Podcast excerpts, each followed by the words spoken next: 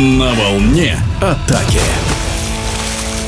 Завершается сезон в российском водном поло. Этой весной осталось провести всего один турнир – Кубок России среди мужских команд. Обладатель трофея «Казанский КОС Синтез» в родном бассейне постарается повторить прошлогодний успех и реабилитироваться перед болельщиками за неудачу в чемпионате России. Напомним, в апреле главный клуб Татарстана сложил свои полномочия чемпиона страны, уступив в финале «Спартаку» Волгограду.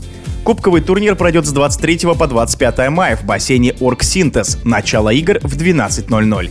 С подробностями в эфире спортивного радиодвижения чемпион Европы, неоднократный призер Олимпийских игр и чемпионатов мира, старший тренер по резерву Федерации водного пола России Дмитрий Апанасенко.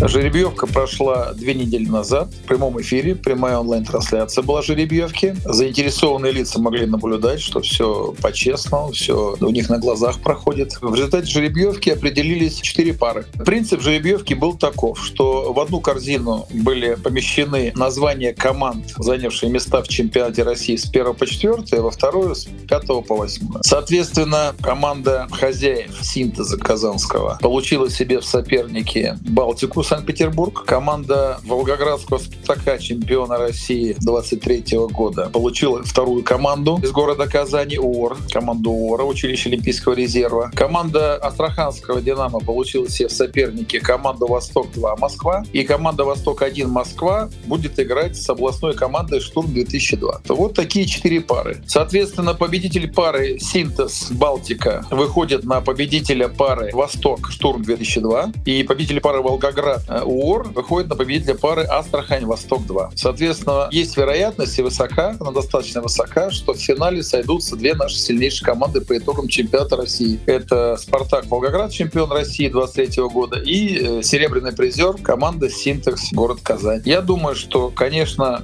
если говорить о фаворитах, если учитывать, что финал Кубка будет проходить в городе Казань, то, наверное, главный фаворит этого розыгрыша — это команда «Синтез». А это на самом деле сильная команда, и плюс играет до дома. Но есть вероятность, что на разных стадиях могут быть сюрпризы. Ну, например, команда Синтеза играет в 1-4 с командой Балтики Санкт-Петербург, и Балтика может преподнести сюрприз даже в Казани может обыграть синтез. Может, если так сойдутся звезды. То есть Балтике нужно сыграть на максимуме. Синтез, если свою игру не найдет, ну, может иметь проблемы и даже проиграть. И на стадии полуфиналов может быть пара команды Астрахани и команда Волгограда. Астраханцы уже обыгрывали в плей-офф чемпионата России команду из Волгограда. Поэтому я допускаю, что на стадии полуфинала, если обе команды выйдут в полуфинал, но они должны выйти, потому что их соперники, конечно, послабее. И тут будет интересно. Команда Астрахань может обыграть обыграть Волгоград. Поэтому интрига есть. Интрига есть на каждой из стадий. На стадии четвертьфинала и полуфинал, и, естественно, в финале. Поэтому мы ждем интересного такого мини-турнира, состоящего из трех игр